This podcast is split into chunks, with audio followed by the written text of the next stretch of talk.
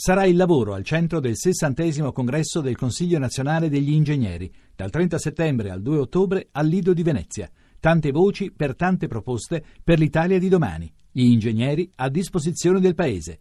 Tuttoingegnere.it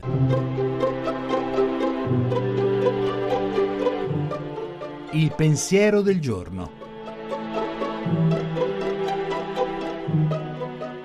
In studio Marinella Perroni, docente al Pontificio Ateneo Sant'Anselmo.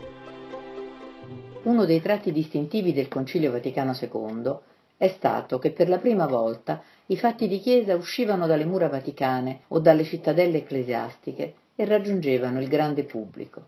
Ormai, forse ancora più nolente che volente, anche la Chiesa cattolica rinunciava al suo secolare riservo e imparava a vivere nella compagnia degli uomini, come si diceva allora.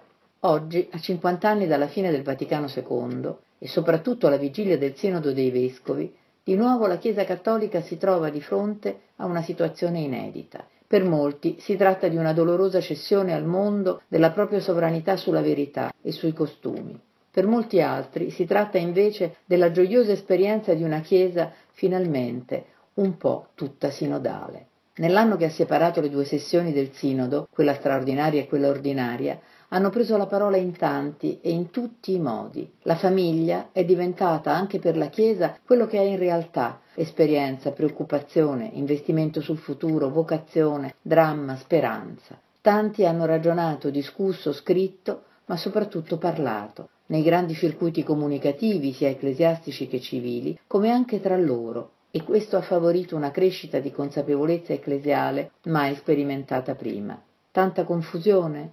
Anche l'autore degli Atti degli Apostoli, dopo l'evento della Pentecoste, annota che il fatto che lo Spirito consenta ai discepoli di parlare tutte le lingue degli uomini e delle donne lascia tutti, dice il testo, stupefatti e perplessi. La meraviglia non azzera mai la perplessità, ma guai se avvenisse il contrario. La trasmissione si può riascoltare e scaricare in podcast dal sito pensierodelgiorno.rai.it.